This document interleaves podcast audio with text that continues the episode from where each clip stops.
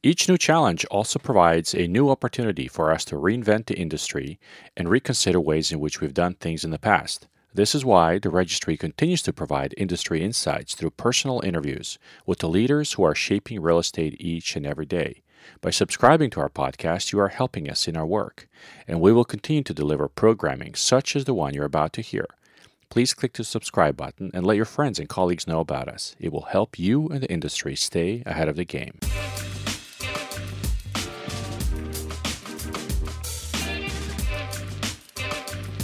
Kay Sargent is a director of HOK's global workplace practice. With a passion for using design to transform how and where people work, she spends her days and many nights working with clients on workplace strategy and design. Based in Washington, D.C., Kay leads project teams that solve clients' business and organizational challenges related to real estate business process, strategic planning, workplace strategy, and change management.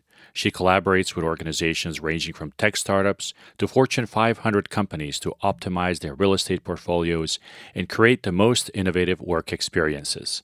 Welcome to the pod, Kay.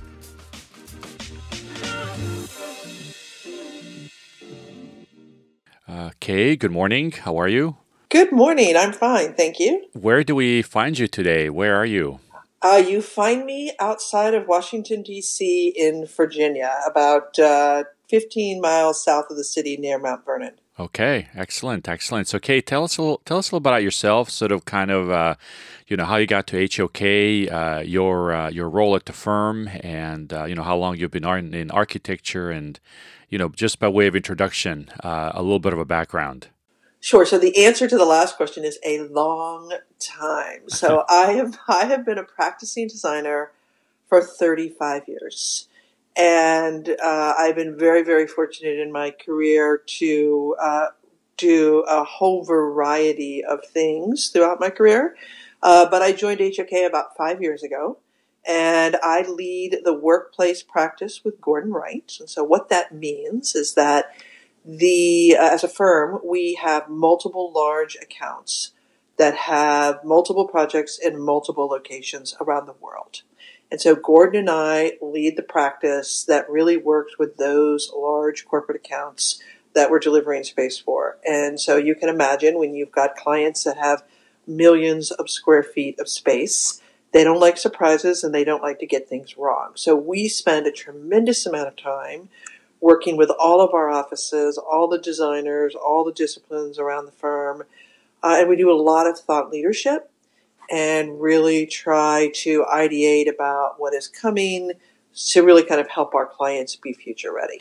And the clients that you serve are uh, global, correct? So the perspective that you have also spans the entire world. Is that is that a fair Absolutely. assessment?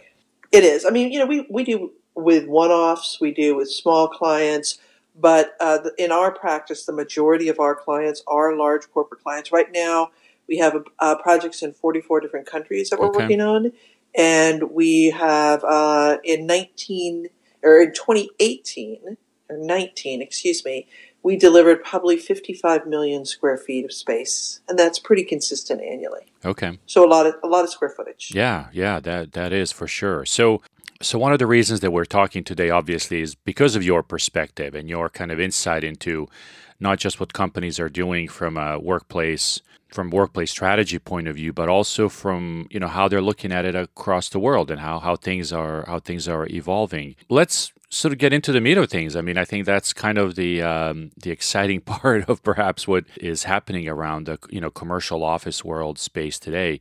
Tell us pre-COVID, you know, what were some of the kind of big um, trends happening, and then let's jump into then you know how all that's began to evolve since you know last March. Sure. So you, you know, in my practice, again, we we have lots of clients that have large portfolios and they don't like surprises. So we spend a lot of time kind of future casting and looking ahead about what is going on. And we kind of have our, our finger on the pulse of what we're seeing and there were a lot of trends that we were starting to see before COVID and a lot of things that we were talking to our clients about. Uh, and, and COVID hit. And I think, you know, some things were added to our, you know, the, the, th- the topics that we were talking about. But we really look at COVID as an accelerator for a lot of the topics that we were already addressing and talking about. And so if you think about it before COVID, stress, burnout, and well-being were issues. Yeah. And they were at, you know, they were at all times high, but how seriously we took them when things are kind of, you know, rolling along. Yeah, okay, we, we get it, but, right? Or social inequity is, has been an issue. Cleanliness has always been an issue. COVID just put a spotlight on it. Um, climate change, environmental sustainability, underutilized and inflexible real estate. There were a lot of things that were challenging us before, but we were running so fast, just maintaining, right? That I don't think a lot of clients were really addressing them fully. And I think what has happened with COVID is it slammed on the brakes. I would say it was a slap across the face to the real estate community. Yeah. To really make us realize that every other sector and every other industry has gone through major disruption, and we are ripe for change. But we haven't really owned it. And COVID has given us an opportunity not only to address the situation at hand, but to take a moment and realize there were things that weren't working well before, and there are things that are about to hit us that we need to pay attention to. And in our world, that's really important because, you know, we don't design, you know, technology that lasts for a year. We're designing and building spaces that last for 10, 15, 20 years. So you really have to think ahead and forward. So artificial intelligence, robotics, all of those things, we have to address them now because they're going to impact the spaces that we're designing. Yeah. And this was the sort of one event that showed us that all of these plans that we had for, you know, five, 10 year or 15 year horizons, right? Uh, how quickly they can be appended essentially right? I mean we're we're we're facing we're we're facing sort of structural changes in the workplace strategy world that you know really didn't start until you know maybe march or april of uh, you know this year.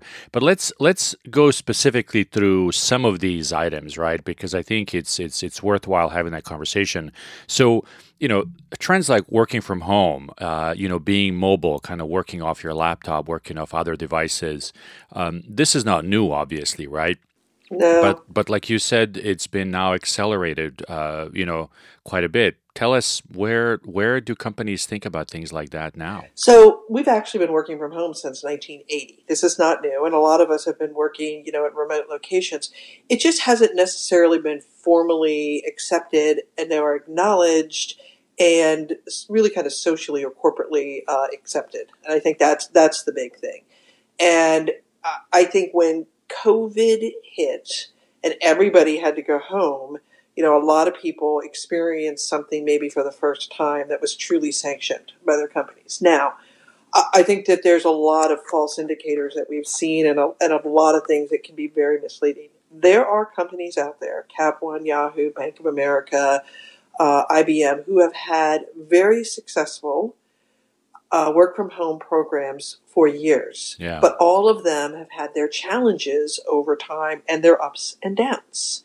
And I think you know you you have to look at them and learn the lessons from them. Not everybody can work from home. And it's not just about being productive and having an empty inbox. It's about, you know, are you connecting? Are you innovating? Are you really thriving? And so it, it, it depends on the type of business that you're in, the type of work that you're doing, and your mobility levels. And, you know, again, it's not for everybody. And so I think there are a lot of companies right now that might be overestimating how successfully everybody can continue to work from home. I think we're running on adrenaline. People were worried about losing their jobs. Let's just be honest. And what we're finding is on average, people are working one or two hours a day, not a week, a day longer. And over a, over a period of time, that starts to take a toll on you. People are feeling isolated. They're feeling burnt out. Yeah. Uh, they're they're feeling you know they're not connected, and so we have to address all those things if we want to do it successfully. Yeah, and and at the same time, people are commuting less. So I guess that hour is just being translated into some other activity, right? I suppose, right? Versus sitting in well, the car or public right. transportation. Well, it's not, it's it's not a coincidence that the average person is working ten more hours a week, and the average commute was ten hours a week, right? I think you just you know you wake up at a certain time, and and before you just kind of got in your car and commuted to the office, and now you're just rolling that time into your workday. Yeah. So you're right. Yeah.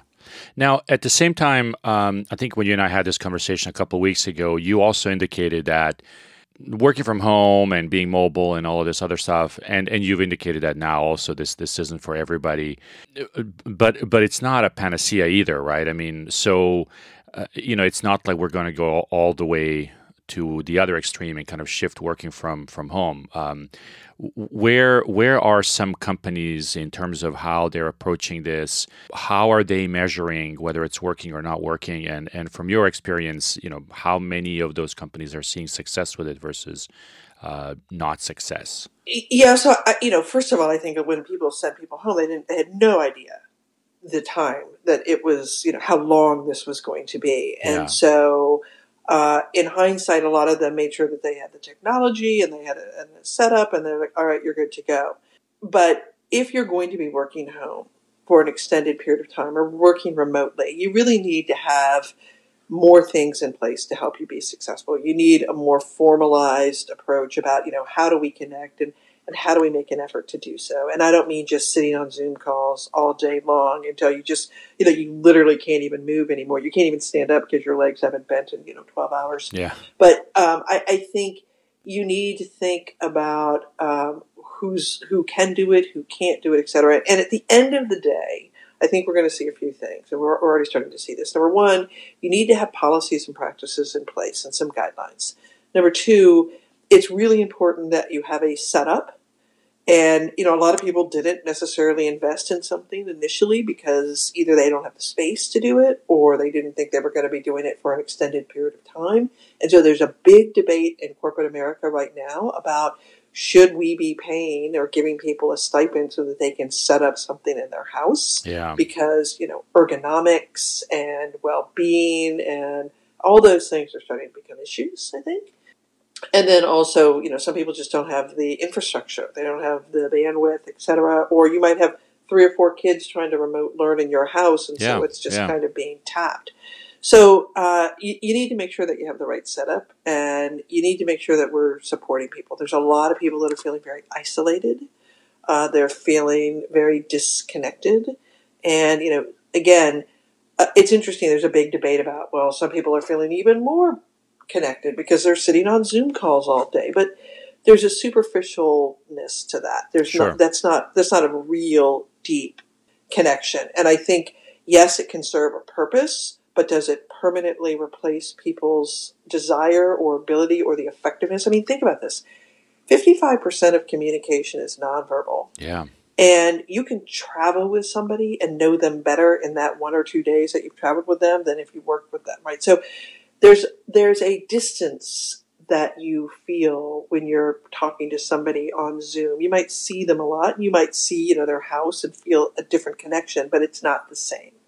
So ultimately at the end of the day, we're going to have to figure out what is the right balance between working at home and not yeah, yeah, and and where where is that balance? Because you see some companies, you know, earlier on, which I think probably shocked a lot of people in the financial services industry, but the CEO of Morgan Stanley basically said, you know, from now on, this is going to be a um, an important aspect of how we do work. And I think for a company like that, this is also a big financial decision, right? You have companies like you know Twitter and some others who have said, you know, uh, from now on, you can pick where where you want to work from and where you want to be. Um, you know, others are are, are not as uh, as as extreme, and you've heard companies like you know Facebook and Google and others are extending sort of the work from home until maybe next summer or next fall. How are these decisions being made? Is it is it top down? Are they you know surveying their employees? Are they thinking about you know what kind of work is being you know performed. Um, is there just a, a, a, different acceptability or acceptance, perhaps, within the organization to to this notion of working from home in general? Uh, where, where where does this land? So, excellent question. Lots of things to unpack in, in that question. First of all, the number one consideration right now is people's safety and well-being. Yes, and companies yeah. are risk averse, and so that's why everybody is doing it. I mean, let's just be be perfectly clear. Uh, that is why they are doing it, and they're they, you know, and it's interesting. A lot of people who are saying people can work from home forever. I, I think what people, I think that's wrong. And I think what we're going to find is we're in for a rough 18 to 36 weeks as this all plays out and we figure out what is the right balance here for each companies. But it really isn't that difficult. We've been doing this for a long time and we actually have figured out that the people that are the most unhappy are the people that always work remotely and never go into the office or connect with their their coworkers. Those people tend to be the most disengaged. The the second group that tends to be the most disengaged is the group that always is in the office, right? They never have an opportunity to work remotely, and maybe it's because they don't have any choice. Maybe it's because they take it for granted that they're with their colleagues, but there, there's no balance. The people, and, and you know, four years ago we did a study on this. Two years ago we did a study on this. The people that tend to be the most empowered and engaged are the people that tend to work one to two days a week from home. Now, interesting. That that was before COVID. What's happened during that time of COVID is now it is socially and corporately acceptable. Where before people still felt guilty about working remotely, somehow you just felt like you were cheating the system somehow. I don't, I don't know why, but people did. Yeah. You know, now that everybody has been forced to do it, and people realize, wow, you really can do this, and you really can get work done, and it can be very effective. Uh, it's more acceptable, and so I think what we're finding is that the sweet spot tends to be two to three days a week, and this is that's based on so sort of ha- half and half. It, you're saying exactly, and giving people some options and choice. Now but it really depends on the type of company that you are, uh, what type of work you do, and your mobility level. Right, right. If if you're sitting on phone calls all day, you can take those from home. You don't need to go into an office to do that. If you are being, if you're into collaboration and groupthink and innovation, it's hard to do that when you're always away from your coworkers. And in fact, a lot of the tech companies thrived on creating environments that were so attractive you never wanted to leave, right? Because they it was that synergy that fueled innovation and kept them relevant. And so when you hear all the tech companies saying you can work from home, you know, remotely forever, I, I don't believe that. And, and there actually are the ones that are, are are taking all the real estate too. I mean, first of all, they're the ones that have probably done the best in this entire scenario. Um, but they also are the ones that are that are gobbling up real estate right now, and they their whole culture, a lot of their culture is around that. But the thing that you have to realize is in the tech world and the tech sector, there's you know the massive war for talent really drove people to be very competitive, and so there was like this all these amenities that people were fighting over, and it was the amenity wars and the food wars. Well, now it's the remote work war. Yeah. But I think at the end of the day, they're going to retreat on that because you know real innovation and a lot of that stuff really does thrive on people being in the office so if you think about this if you're into sales and consulting if you're in the office you're not doing you're not making your company money right and so a lot of the big consulting and professional services firm have done and engaged in remote work for a long time because they don't want their people sitting in the office every day. They want them out in the field with their customers. Yeah. So we design spaces to support that. The tech sector, though, has always been one where they want everybody in the office every day. They want you there to help, you know, not only to keep you into the culture and to keep you invested, but also to help drive that innovation. So it, it a lot of this has to do with where you live, what type of work you're doing, what your company culture is, and that didn't just automatically change because of COVID.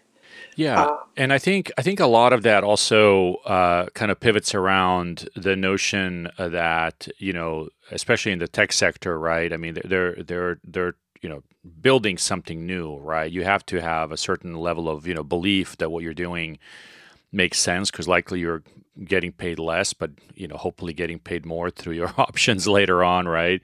so the building of the culture within the space kind of and you know it reinforces that and enhances that sort of notion that this is a special place we're doing something really interesting and and uh, also special but let me let me counter those points with you know the notion of you know the fact that we live in a capitalist society and there's a CFO at every one of these companies sitting today looking at you know office utilization of probably you know under 5% at this point right?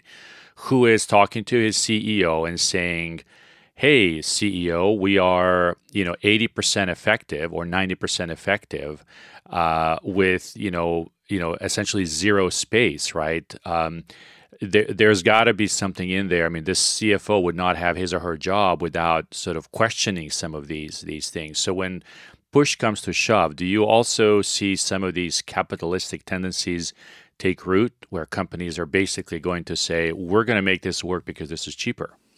Yes, because we and we we saw it date we saw it right off the bat. But I will say this: look, a lot of the companies that that reduce their real estate most companies had too much real estate to begin with. Let's just right. be brutally honest. On average, when we do surveys, only, you know, desks are typically only occupied 40 to 50% of the time.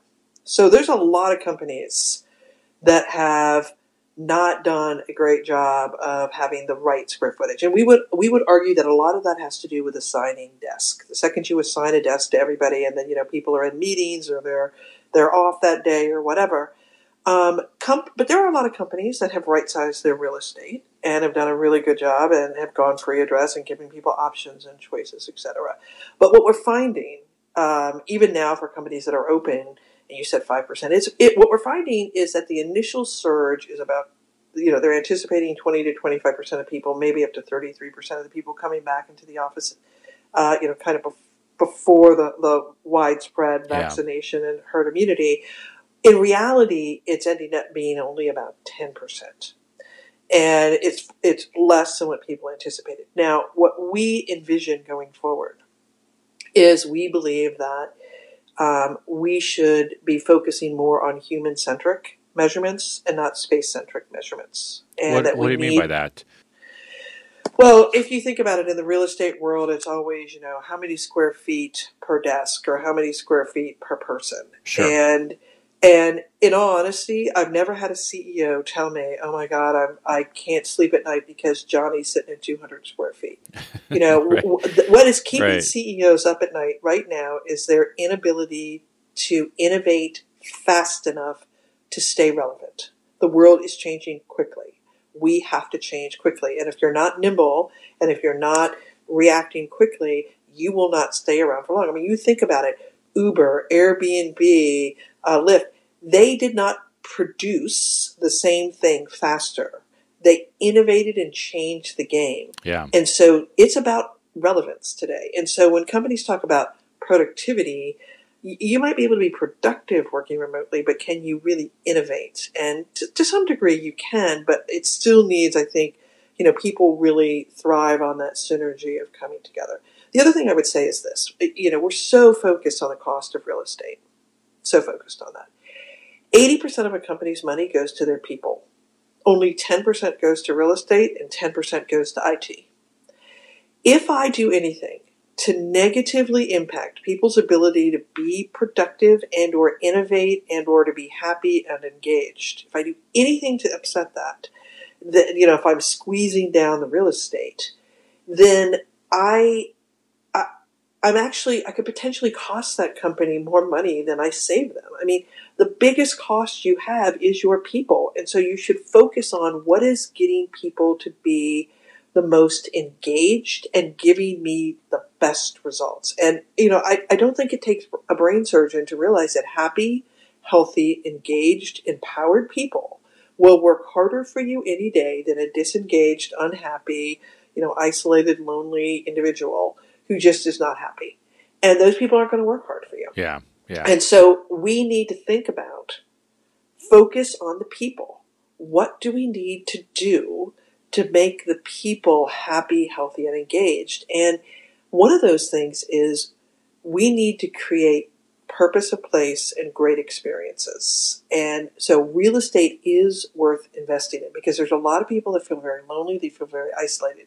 But I'm, I have not heard a single person say they miss the commute.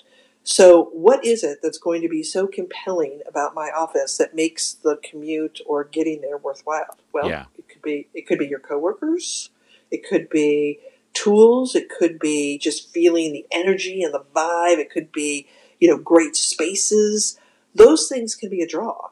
And I may not want that five days a week, but I may want that one or two days a week. Yeah. And so we have to really think about creating compelling environments that people choose to be in, but maybe not choose to be there five days yeah. So if I can trace back what, what you said earlier on and just reinforce now again. So this is about kind of finding that balance, right? So you you said earlier also that the most engaging sorry, engaged employees were the ones who were able to have the flexibility, right? To go into the office two or three days a week, stay at home two or three days a week, right? So it's the flexibility. I think from a kind of CEO point of view, you also want the flexibility of not having to, let's say, sign a 15 year lease, right? If if you need to be flexible um, in in terms of how you grow and where you grow, this notion of of kind of signing, you know, a you know decade long commitments seem very outdated, almost as outdated as you know you need to be in the office from eight thirty to five because everybody else is in the office from eight thirty to five, right? Um, yeah. So, what does that mean for the sort of corporate headquarters? What does it mean for maybe satellite offices? Um, if people hate the commute, can they? Do you see a trend in, you know, them requesting and saying, "Hey, I live in the suburb of Washington D.C. instead of you know driving into my office on you know Wisconsin and M, uh, and I know there's no offices there, but I'm just saying that because that's the only sort of cross street that I know. Uh, um, you know, um, you know, uh, could I maybe go into Rosslyn? Could I maybe go into Tyson's Corner and you know go into like a WeWork type type place there? Uh, how is that yeah. running running through the uh, through this sort of system?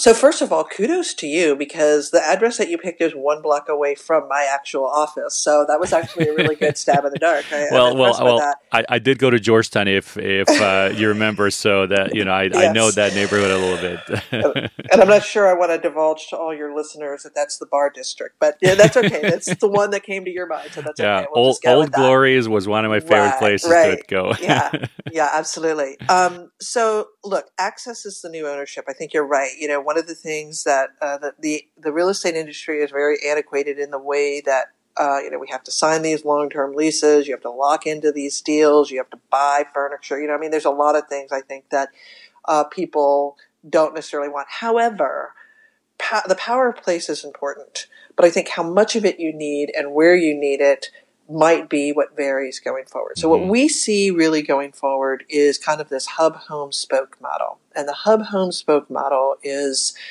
um, we it's reimagining an ecosystem of places that people can choose from. One is the home, right? And so set that up and, and have options in your house. And, you know, you might be doing certain things at home or there might be times that you can't commute because of whether it's traffic or weather or whatever then the the office, what we used to call the office in a sense, let's call that the the hub. And the hub basically becomes kind of like the heart and the soul. It's the innovation center. It's like the experience center. It's where you go because you want to meet your colleagues. It's the senior leadership. Maybe it's the best tools. It's it's the culture. It's where you go to get inspired. Yeah. It's it gives you all the great services, right? But there's an in between, and in the past, that in between has kind of been co-working. Now, the, the challenge with co-working centers is that um, it's not your culture; it's somebody else's. It's a blended culture, and so uh, it might serve a purpose. It might give you kind of a, an office or a home away, you know, an office away from your office. But there are other challenges, and I think right now there are going to be a lot of companies that are very hesitant to put their people in situations where they can't control who they have access to or uh, who they come in contact with, yeah. specifically because of the virus. So what we're seeing is several companies have actually taken short-term leases in the suburbs where uh, you know they might have a group you know you do a, a, zip code analysis and you have a cluster of people and so all right we're going to take we're going to go to an old co-working space that might have gone belly up or another space or a retail place that we can convert or even take a block of space within a still thriving co-working center and dedicate that to our people. And these spokes do a few things. They give you a opportunity and a place outside of your home that you can connect with other people and maybe have better more choices as far as ergonomics and desk uh, access to people better tools or just get a different environment. Some people are just they have to get out of their houses right for whatever reason. Um, but they don't necessarily have to drive all the way downtown to do that. And so it's kind of like these neighborhood based or community based um, centers, and some can be owned by the company, and other ones, you know, individuals might just have access to shared spaces. So, you know, like for me, a hub is an airport because before COVID, I traveled 90 right. of the time. I was in airports all the time. That's yeah. a, that was a that was a spoke for me, right? That was a spoke, and that's where I would go and do it. Um, but the you know the hub really is that main space that you're going to, and so what we're seeing is that you might have a smaller hub, but it's it is maybe has the best amenities, it's the best services, it's yeah, catered, yeah. you know, stuff like that. So it's a draw. And it's and it's drawing you there, but you don't necessarily have to go there five days a week. Yeah, yeah. Interesting. So, um, what then it becomes the purpose of the headquarters? Does it become a sort of a place where you you know showcase your company to clients and prospects? Is it does it become a place where you know you have all hands meetings, kind of board meetings, things like that? Is that is that what the headquarters then becomes? Yeah, yeah. So your hub or your headquarters really, in a sense, becomes kind of uh, the heart and the soul of the company. It's the it's the experience center. It's the innovation center. It's where you've got the best technology. It's where you you know you have the big agile meetings or you know the team meetings or whatever. The spokes tend to be for more uh, casual work maybe in your community. And then the home is where you're doing heads down concentrative work or yeah. work that yeah. you're just doing by yourself or you're sitting on a phone call all day. Yeah, interesting. So, uh, Kay, if you look at across the you know clients that you serve and the companies you work with, um, are there any, and maybe you can mention them by name, but are there any that are doing some really interesting, innovative stuff that you think kind of sets the tone of where we're going to be in you know five, ten years from now? Well, yeah. I mean, I, I think there's a whole sector. Uh, the Deloittes and the Accentures and the Boston um, consulting groups of the world who have been doing a lot of activity based working that have headquarters or hubs that kind of are a draw, but they don't expect their people to be tied sitting to a desk, you know, 40 hours a week. They're out in the field, they're with their customers, they have a lot of flexibility. Um, I think they, for decades, well, at least the last decade, have been doing some really amazing work in creating these environments where it's a great place that you want to be when you need to be there, but you don't have to go there every single day. And yeah. and there and and a lot of that has to go with you know has to do with trust, right? We're tr- they're trusting their employees to do the right thing, to make the right decisions, to be where they need to be. And, and it's well suited for their industry. There are other industries that quite frankly just aren't well suited for that. You know, some people have to be in their office every single day, whether it's, you know, whether you're, uh, I don't know, if it's a law firm or, you know, certain types of practices, um, accounting firms, you know, some, uh, different types of industries, even the tech sector, right? You yeah. might argue, that tends to be more creative, and so they want those people uh, in the office. But I think what we're going to see is that your time in the office really truly is about connecting and gathering with other people, and so it should be designed to do that. Right? If if I need to go and sit in a little box by myself, I wake up and want every morning. I should just stay there. Right? I don't have to go and commute an hour to get to a place like that. Right. Right, where you're going to check email and make phone calls, right? right. Yeah, yeah, yeah, makes sense. I mean, you know, in all honesty, if you think about this, we organically have been kind of edging towards this for a long time.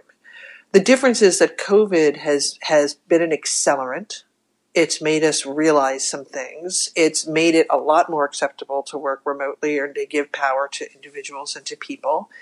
It's forced companies to have more trust in their employees. Yeah. And and I think what we've seen, you know, I think the shock for a lot of people is not, wow, you were productive. It's like, wow, you really did work.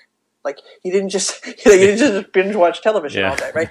You really did work. And, and, you know, that's, a, that's a long time in coming that, you know, we're, everybody is an adult. You're hiring professionals. You need to treat them like professionals and empower them to do what is right. There are some people that love being in an office. They just love it. They need that energy.